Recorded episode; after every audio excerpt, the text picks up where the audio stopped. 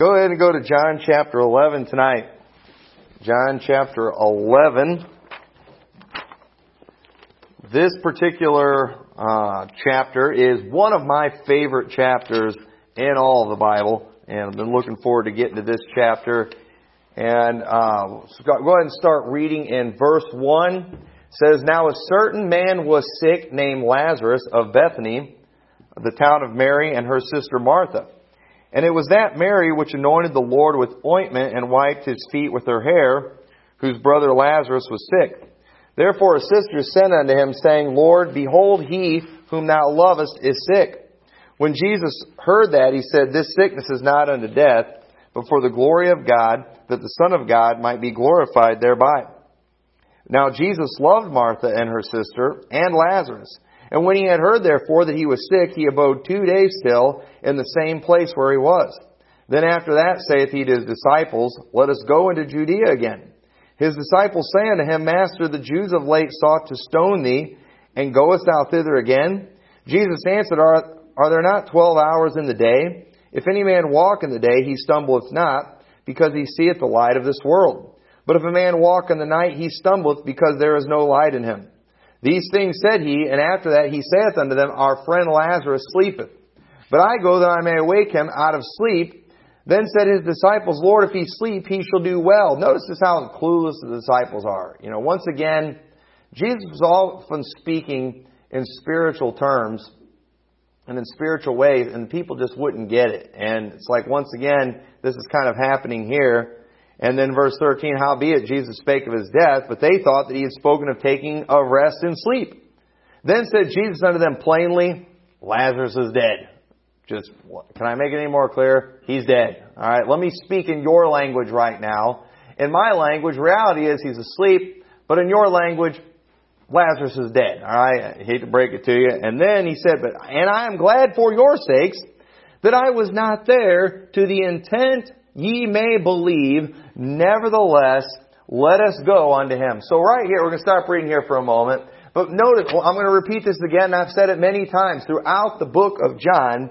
The emphasis is just, you know, believe on him, believe on him, believe his words. Trying to get people to look at the spiritual and just believe him and just trust him. And there was many things that people could not get. There's many things the Jews weren't able to get because these people, they were, they were unbelievers. They did not have faith. Therefore, they did not understand many, many things that Jesus said, and they often missed very important messages. And the world, there's many things the world they're just not going to understand because they are not spiritual. They are only carnal. They are only of the flesh. Therefore, they are not going to see the kingdom of God. And, you know, except the man be born again. Bible says he shall not enter, but it also says he shall not see the kingdom of God. And we were, I was talking with Brother Lonnie before the message. You know, we've got this huge problem. I, I might be preaching on this uh, here real soon. You know, about about the kingdom of heaven. You know, you got the Ruckmanites that are out there that are still like the Jews. You know, preaching about this kingdom that is for the Jews. Still focused on a physical kingdom, not understanding that no, it's a spiritual kingdom. It's a spiritual kingdom of those who are of faith. And they just keep missing that, you know, these dispensationalists, they keep missing the spiritual application to these things.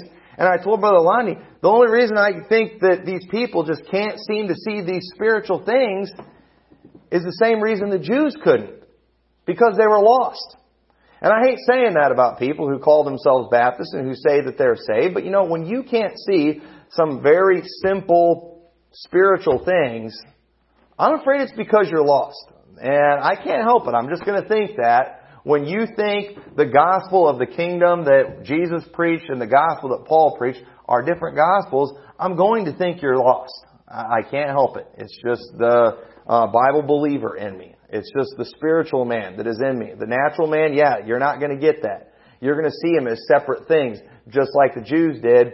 But as Christians, if you're if you're saved, you should be able to see these things very clearly. But some important things I want you to notice in these first verses that we looked at. First of all, notice how that special love that Jesus had for Lazarus, Mary, and Martha. Okay? Now I'm gonna, I'm gonna get into an area here. This, this is my opinion, alright? My opinion about Lazarus, Mary, and Martha is that these were three extremely homely people. I, I believe Lazarus, Mary, and Martha were all ugly. And you say, you know, where do you get that? Well, where do you get that they were good looking from? You get that they were good looking from all the movies. You know, that Mary Magdalene is always going to be a good looking woman on every movie and all the paintings. But listen, there's a reason we have three grown siblings all still living together. Alright? And it's, there, there's a good reason for that. Nobody wanted them. And I think there's a good reason for that too. I believe that they, we know this about Mary, but I believe that they, before they met Christ, were very wicked. We're very evil people. Uh, and, I, and listen, when you live a wicked life, it is going to show in your appearance. You will be ugly, but here's the, here's one of the reasons people think that too. You know, that you see Jesus, how he was so attracted to these people, how he was so close to them, how he loved them so much. And you know what? You know, usually the nasty, ugly, homely people, they're the ones that nobody wants to be friend with. You know, every, uh, you know, it's always the good looking ones that are the popular ones. But listen, Jesus didn't think the way you and I think. Jesus was not that shallow. Jesus was not that carnal. Jesus was the Christ, and therefore he didn't pick his friends the same way that you and I do. And I do, I believe that there is a very, there's some, some reasons we can see here that show, you know, he had a very special love for them. But notice in verse 3 it says, Therefore his sister sent on him, saying, Lord, behold, he whom thou lovest was sick. Okay? Jesus had a special love for Lazarus. And it says in verse 5, Now Jesus loved Martha and her sister and Lazarus. Now listen, we know that Jesus loves, you know, He loves the whole world. But there was a very special love that He had for them. We know that Jesus loved all of His disciples. But who was the beloved disciple? That was John, the one who wrote the book of John. There was something special about these people. There was a special love that they had. And I believe one of the reasons too that there, Jesus had such a special love for them, I believe it was because of the love that they had for Him. Once again, I think the only thing that's stopping us from having an extremely close relationship with God, it's us. God, I don't believe that God looks at any of us and like, you know what, I just, I don't like you as much as I like this person, therefore I'm not going to be that close to you. No, it's us that determines how close we're going to get to God. And it's very clear here, I believe, that they did. They had a, they had a very special love for God. Because notice, uh, for Mary, for example, alright? Now, I'm not positive about some of these things. Once again, I'm going to give you a little bit of opinion here. But look what it says in verse 2 when it mentions Mary, it says, It was that Mary which anointed the Lord with ointment and wiped his feet with her hair. Okay? Now, we see that, it, it says it here in John chapter 11 like it was something from the past. But it was actually John chapter 12 where it mentions that. Okay? So, but there's another story in the Bible that's clearly not the same story as we see in John chapter 12 where something like that happens. Go back to Luke chapter 7 and verse 36. Now, I can't prove to you without a shadow of a doubt that this is Mary Magdalene right here.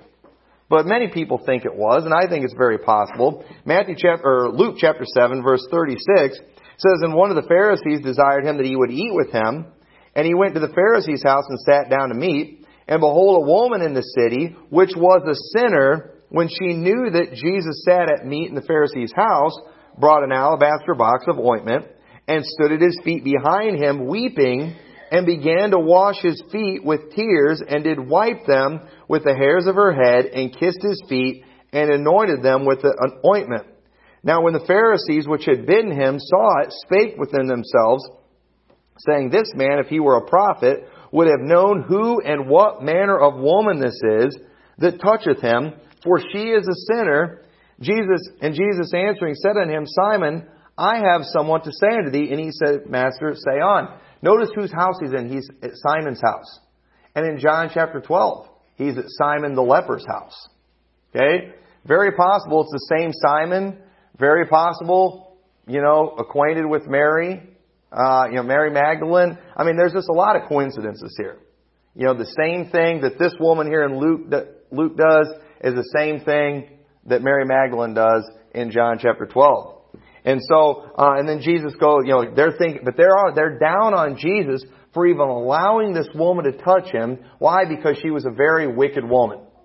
And so, uh, you know, I can't, I can't tell you for sure that that was Mary Magdalene, but notice what it says uh, down in verse 45.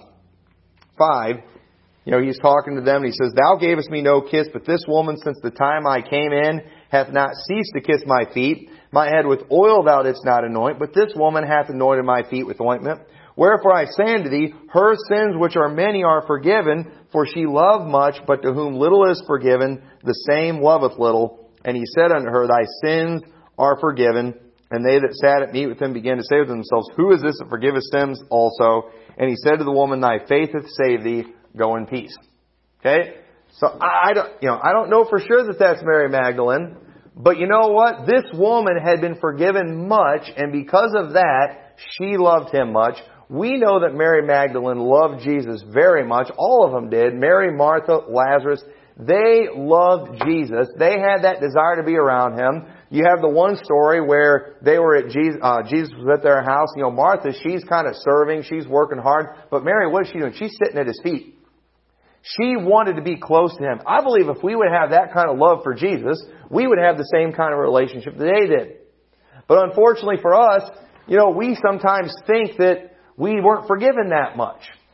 We don't realize just how great our salvation was, and so we don't appreciate it like these people did.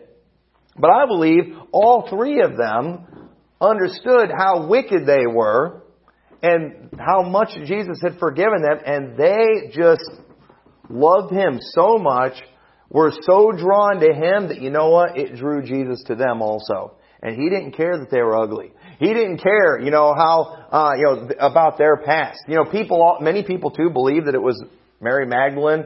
She was the woman that was taken in adultery and brought to Jesus. I, I don't know. Maybe that's why she, you know, because you see these stories are kind of in different gospels and it's kind of, the timelines kind of get jumbled up. But many people think that, you know, that was the first encounter when Jesus basically saved her life, kept her from getting stoned. And so then she's there at his feet, you know, just thankful. And then, you know, he, she ends up, you know, he forgives her those times, you know, she gets saved. You know, I don't, I don't know for sure all that, but we do know these people, they, they did, they loved him in a great way. We also know one about Mary Magdalene from Luke chapter um, chapter eight, and this is another reason I think it's Mary Magdalene in Luke chapter seven. We have that story there the, that goes all the way to the end of Luke chapter seven, and then in chapter eight it says, "And it came to pass afterward." That he went throughout every city and village preaching and showing the glad tidings of the kingdom of God, and the twelve were with him, and certain women which had been healed of evil spirits and infirmities, Mary called Magdalene, out of whom went seven devils. Okay? So right after that, you know, is it no surprise that this woman who was at his feet would be following him like that? And notice what it says about her. He had cast seven devils out of her. Now listen, you know, it's, it's not like in Hollywood, okay? The women who are taken in adultery, these, you know, the wicked, loose women, they're not usually beautiful. Okay? They're usually hideous. You know, they're usually women that most of us would be repulsed by, okay? But there's the sick pervs out there that, you know, that don't care. Mary Magdalene, she was probably one of those women. When you have seven devils in you, once again, not like in Hollywood, they just don't jump into whoever they want. People, they get deep in sin, they allow things in their life that open themselves up to these things, and when you've got devils in you, they take a toll on your body. And Jesus had cast seven of them out of her. And I do, I believe Mary Magdalene was hideous. And, and so that's just, that's just my personal opinion on that. But you know what? Jesus didn't care because they did, He'd forgiven them. He forgave her sins. And she did something that many other Christians don't do. She appreciated it. And they did, and they loved Jesus, and so Jesus did. He loved them too. Just because, and it, we could have that same thing if we would just appreciate what Jesus has done for us. And so I do, I believe that that special relationship he had for those three was a result of their love for him, their understanding of who they were and who he was. Boy, we act like the Lord is blessed to have us serving him. That's not how these people acted. You know, we do, we act like we do God favors. You know, we act like, you know, the, boy, the Lord sure was blessed, you know, lucky when I got saved, you know, because imagine if he'd had to go through eternity without me. That's our attitude that we have. And we wonder our relation, why our relationship with him stinks. We need to act like they did and appreciate our salvation. And so now we get into verse, so in verse 16, it says, Then said Thomas, which is called Didymus unto his fellow disciples, Let us also go that we may die with him. Doubting Thomas. I preached a message a long time ago on all the words of Thomas. And if you look up all the, the phrases that Thomas said in the Gospels, all of them are like negative, doubting things. And I mean, he earned that name, Doubting Thomas. And right here's another example of that, just that, that unbelief. And we're about to see, I believe, why Jesus weeps, okay? Because these people, after all he's done, you'd think would have had some faith, but you know what? They didn't. And Thomas, one of his own disciples, Thomas, the faithless, doom and gloom attitude he's bringing, spreading to the other disciples, getting Jesus down with it. In verse 17, it says, Then uh, when Jesus came, he found that he had lain in the grave four days already. I think that's interesting too. The, I think the four days is interesting because, you know, the Bible says, Thou wilt not leave my soul in hell, nor suffer thine Holy One, talking about the physical body of Jesus, to see corruption. His flesh did not see corruption. It was in the dead, it was in the grave three days. But Lazarus was in the dead four days. He had already started seeing corruption. Behold, by now he stinketh. We'll see that verse in a little bit. I mean, it's too late for him to come back from the dead. Four days, it's, it's too long. There's nothing that can be done, right? Well, verse 18, now Bethany was nigh unto Jerusalem, about 15 furlongs off, and many of the Jews came to Martha and Mary to comfort them concerning their brother.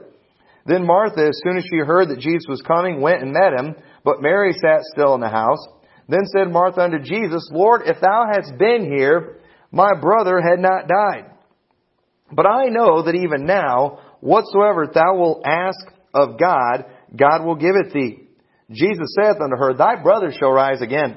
Martha saith unto him, I know that he shall rise again in the resurrection at the last day. That event, that day, is what we call the rapture today. The resurrection of, at the last day, that is the rapture. I know he'll rise again then. I know he'll rise with the dead in Christ, when the dead in Christ rise. Jesus said unto her, I am the resurrection and the life. He that believeth in me, though he were dead, yet shall he live. Keep, keep your eye on that verse, alright? Because uh, once again, I'm, i might be giving my opinion a little bit here, but I'm pretty sure I'm right about something I'm going to say here in a little bit. Remember that verse. And whosoever liveth and believeth in me shall never die. Believest thou this? She said unto him, saith unto him, Yea, Lord, I believe that thou art the Christ, the Son of God, which should come into the world. That's not what Jesus asked. That is not what Jesus asked her. He asked, you know, he that believeth in me shall never die. Believest thou this? I believe you're the Messiah. Okay, you know, have your kids ever tried pulling that one on you before? Where they, you ask them, you know, hey, did you do, you know, were you the one that, you know, spilled that drink? Or something. You know, and then it's like they try to change the subject. Uh, I didn't make that mess, and they'll like point to something else. you know, it's like the, it's like they want to deny, but they know they can't lie, and so it's like they do. They they like def- deflect things, and they start trying to talk about something else. Teenagers are the worst at doing that. Okay, when I was a youth director, teenagers used to do that all the time. You always had to be very careful how you phrased your questions because if you weren't 100% accurate in how you phrased it, they felt like they could deny the whole thing. And let me tell you something. I never could beat other people's kids when they did that. But I, man, when my kids do that, that infuriates me. And that's kind of what Martha's doing here. Jesus has asked her a hard question. You know, that's a pretty big statement. And he's like, you believe us out of this. Well, she doesn't want to say, I don't believe. So what does she do? Well, I believe you're the Christ. You know, I, she, she kind of changes the subject of things, what's going on here. There's not a whole lot of faith. She's trying to have faith. But she really didn't. You know, Lord, if you'd been here, my brother had, wouldn't have died. That's how much faith I have in you. I have enough faith to believe that if you would have been here, he wouldn't have died. You could have healed him of his sickness. But you can't raise him from the dead. She didn't say that. Once again, she's, she's trying to convince herself and convince Jesus that she has some faith. You know, but I know that even now, whatsoever thou wilt ask of God, God will give it to thee. Jesus saying there, thy brother shall rise again. I know he'll rise. I know he's going to rise at the rapture. You know, I'm trying to be strong. I'm trying to have faith. You're, you're trying to tell me something here. You know, I, I get all that. I know that's coming. But it's very clear she is trying to have faith, but she doesn't quite have it. Look what it says in verse 28. And when he, uh, when she said so, or, and when she had so said, she went her way and called Mary her sister secretly, saying, The master has come and called for thee. And as soon as she heard that, she arose quickly and came unto him. Now Jesus was not yet come into the town, but was in the place where Martha met him. The Jews then, when they were with her in the house and comforted her, when they saw Mary that she rose up hastily and went out, followed her, saying, She goeth unto the grave to weep there. I love that verse in the Bible because I do, I just picture, you know, these nosy Jews all hanging around. The drama's all there. There's been a death in the family and they're all, they're all around comforting her. And she clearly is trying to get away from everybody. You know, they secretly send this message to her. She hurries up, gets up, runs off to leave. Why, what's she doing? I don't know. She just ran off. You know what? I'll bet she's going to the grave to cry some more.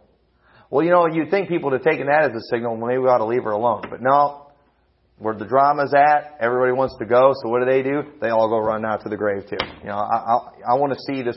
If I hear that there's somebody crying somewhere, that's the last place I want to go.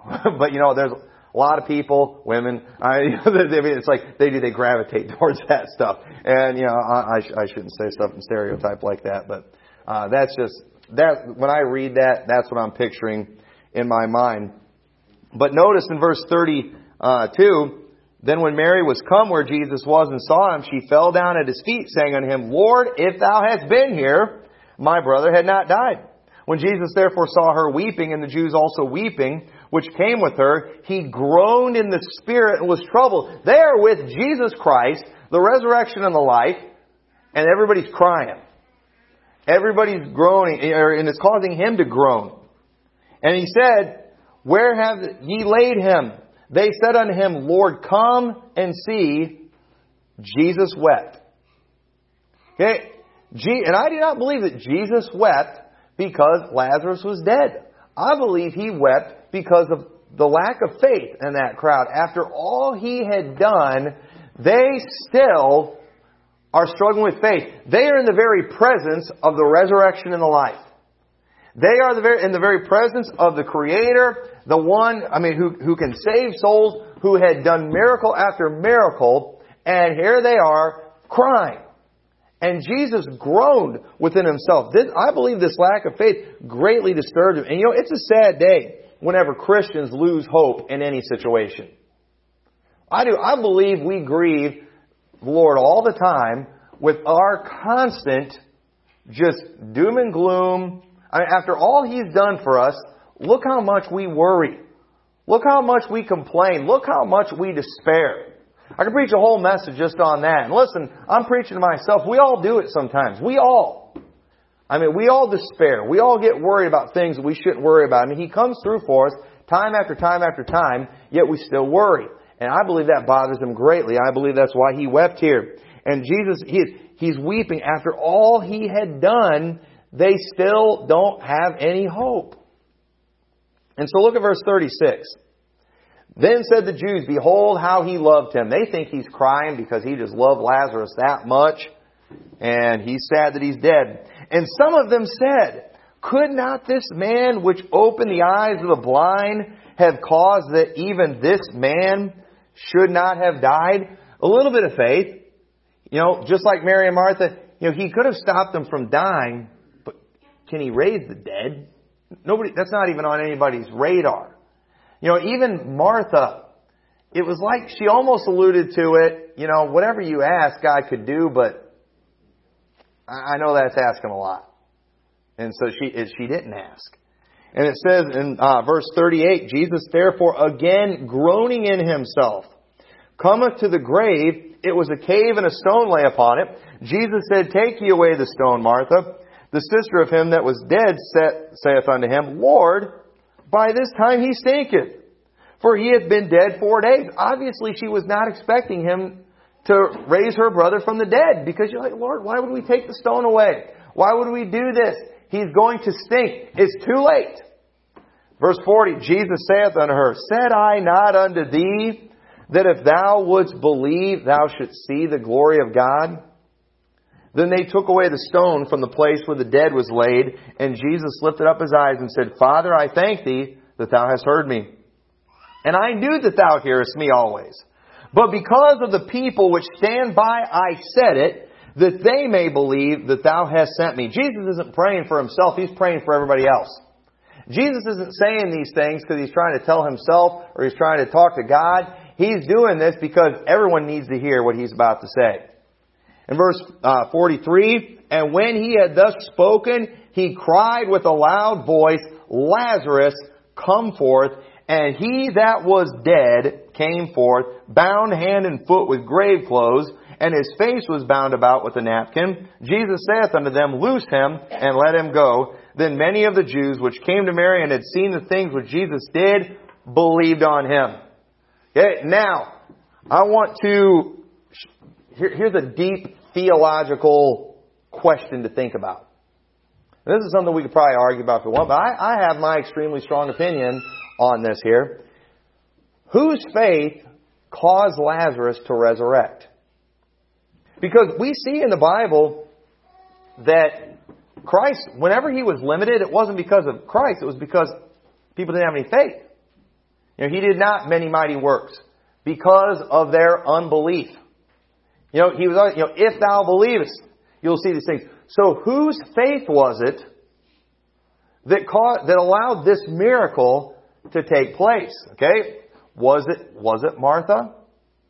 I mean, while it doesn't appear she has any faith, well, when he told her to get, you know, move the stone, she had the stone removed, so was it, you know, the fact she had just enough to move the stone that raised him from the dead? So was it, was it Martha?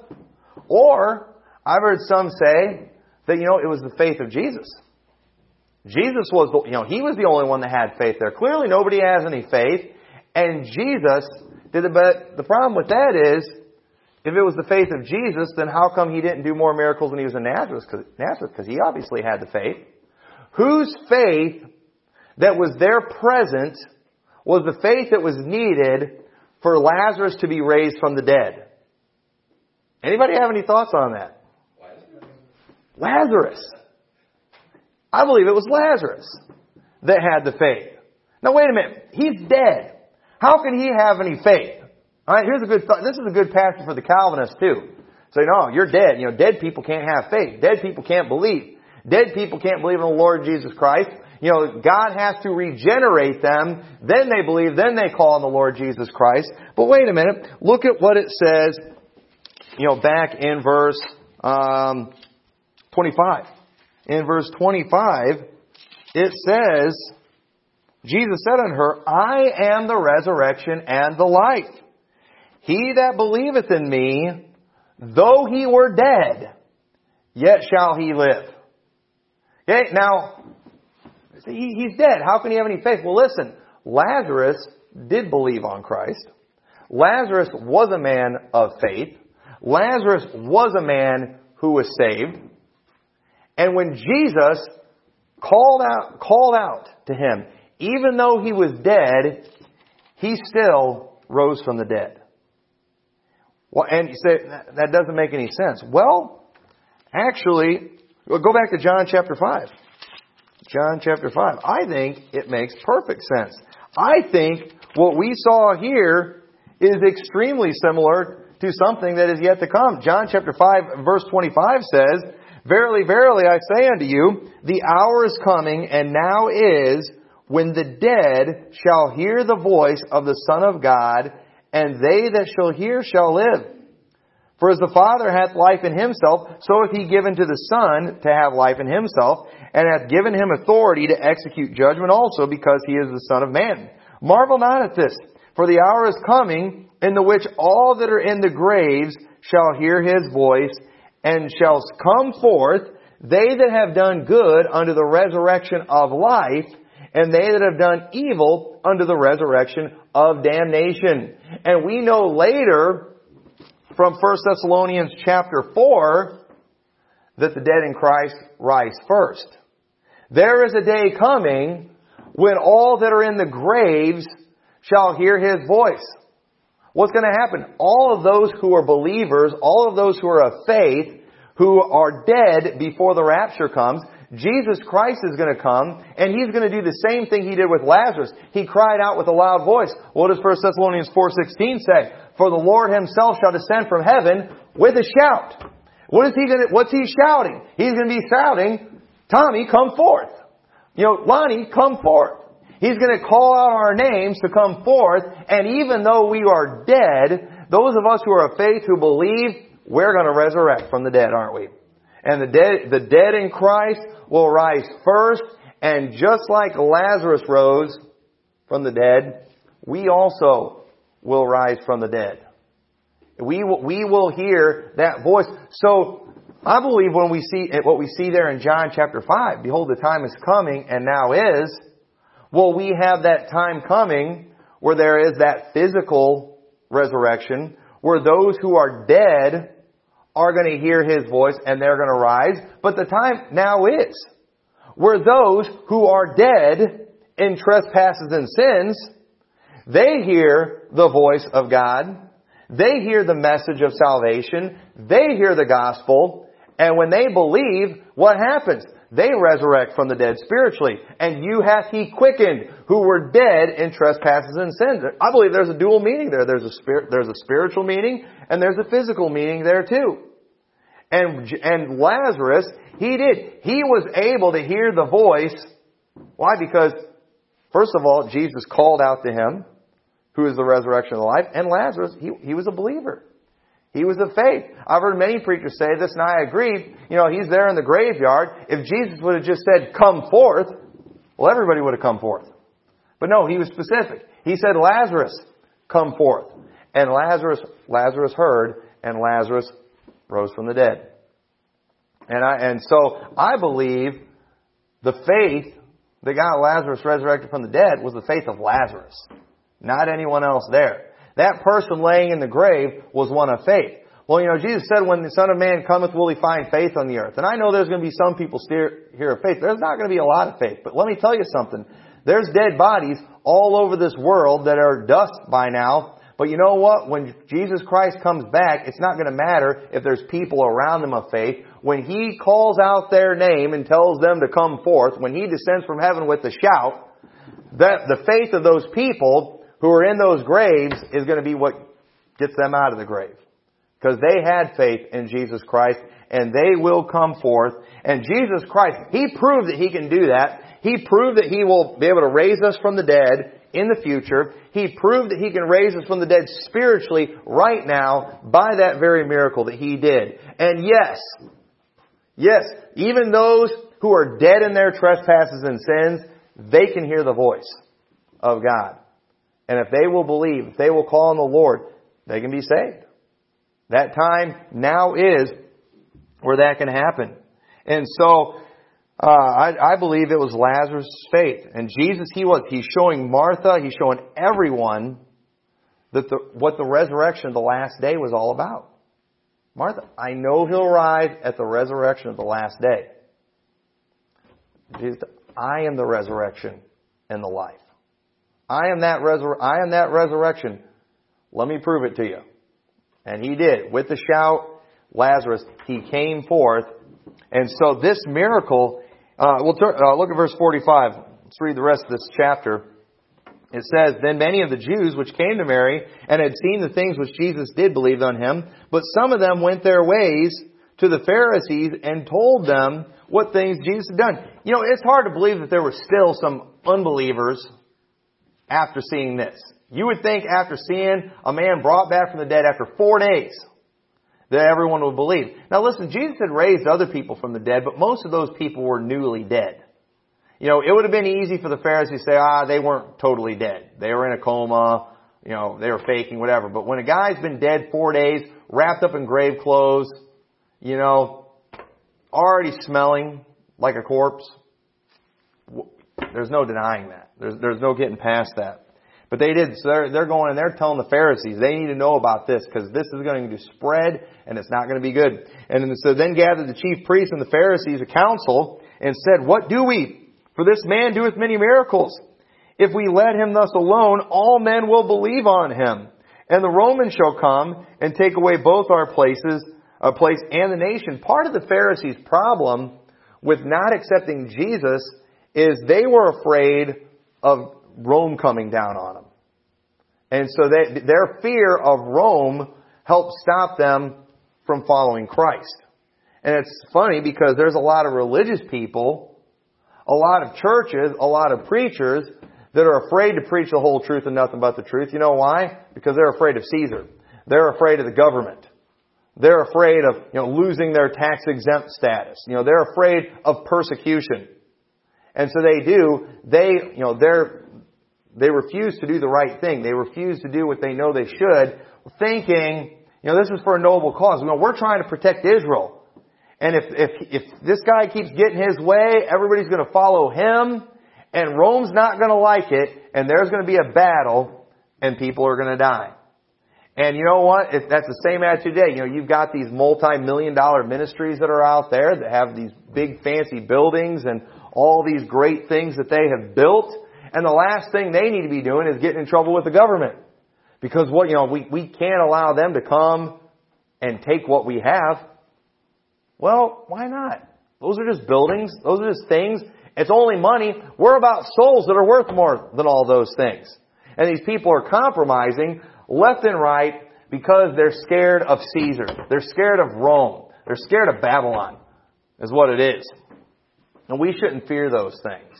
And, uh, and but that, that it, it got them in trouble. And so verse uh, 49, and one of them named Caiaphas, being the high priest that same year, said unto them, Ye know nothing at all, nor consider that this is expedient for us, that one man should die for the people, and that the whole nation perish not. And this spake he not of himself, but being high priest that year, he prophesied that Jesus should die for that nation. And not for that nation only, but that also he should gather together in one the children of God that were scattered abroad. Then from that day forth, they took counsel together for to put him to death. They're trying to make sure Caiaphas' uh, prophecy comes to pass. You know, that somebody dies for the people and that it be Jesus. Jesus therefore walked no more openly among the Jews, but went thence into a country near to the wilderness, into a city called Ephraim, and there continued with his disciples. And the Jews' Passover was nigh at hand, and many went out of the country up to Jerusalem before the Passover to purify themselves. Then sought they for Jesus and spake among themselves as they stood in the temple, What think ye that he will not come to the feast? Now both the chief priests and the Pharisees had given a commandment that if any man knew where he was, he should show it that they might take him. So after, once again, Jesus' miracles that were only good always got him in trouble.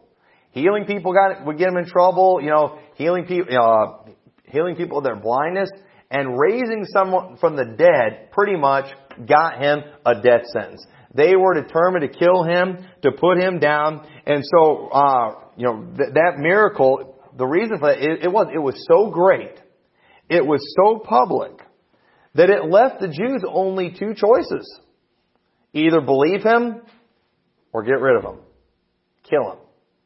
And we all know what they end up doing. They ended up having him crucified. And listen, there, there was and there is no excuse for not believing in the Lord Jesus Christ. Those who don't get saved, they will go to hell because they rejected him. Turn over to, close right here with Romans chapter 1. Turn over to Romans chapter 1 and verse 18. Says, For the wrath of God is revealed from heaven against all ungodliness and unrighteousness of men who hold the truth in unrighteousness, because that which may be known of God is manifest in them, for God hath showed it unto them. For the invisible things of him from the creation of the world are clearly seen, being understood by the things that are made, even his eternal power and Godhead, so that they are without excuse. Because that when they knew God, they glorified Him not as God, neither were thankful, but became vain in their imaginations, and their foolish heart was darkened. Professing themselves to be wise, they became fools. You all see that? There's no excuse for not believing Christ. God has manifested in them. These things from the creation of the world, the Bible says, are clearly seen. Well then why can't some people see them? You know why? Because they love darkness rather than light, because their deeds were evil. Why can't we get some of these people, you know, why can't we even get some of these preachers to see some of the things that are so clear in the Bible? Why can't we get the Ruckmanites to see that there has always been one way of salvation? It's always been by grace through faith. It always will be. Why can't they see that? Why? Because that's a spiritual message and the natural man can't receive that. That's harsh. That's the only way I can think to explain why they can't see these things. Why didn't the Jews, why weren't the Jews able to understand that Jesus was the Messiah when He made it so clear. You know why? Because they loved darkness rather than light, because their deeds were evil. They rejected. They rejected truth. Why is it, you know, we see these people who live in these wicked pagan nations.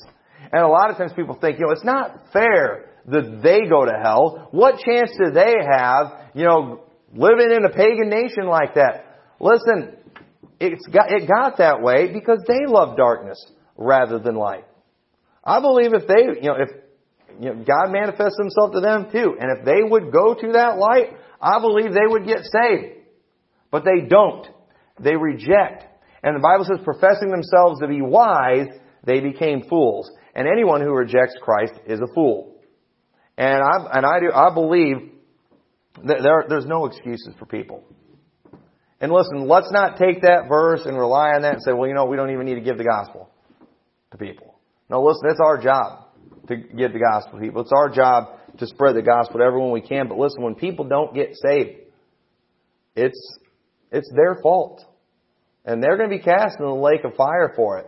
There is no excuse. And Jesus Christ, He did. What more could He have done than what He did at that very moment? Well, He could have shown them the Father. Well, that would have killed them. If they saw the face, if they, if they saw the face of God. You know, and here's the other thing too. You can't get saved without faith. Without faith, it is impossible to please Him. And I believe that's one of the reasons too. He often spoke in parables and maybe even did some miracles where maybe there was some room or some reason you could doubt.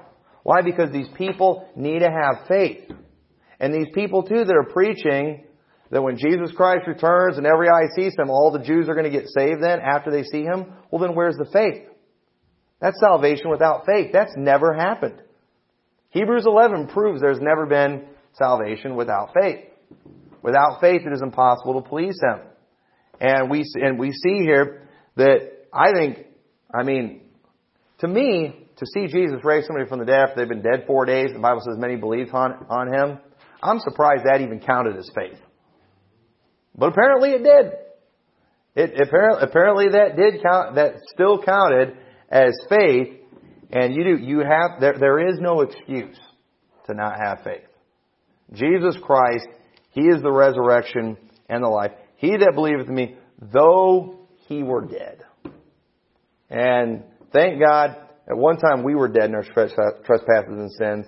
We heard the gospel message. We called on the Lord. He saved us. One of these days, if the Lord tarries is coming, we will be dead physically. But that won't stop us from hearing His voice. And when He calls out, we will, we will rise.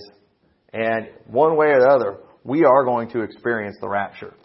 And I'm looking forward to that. So with that, let's all stand together.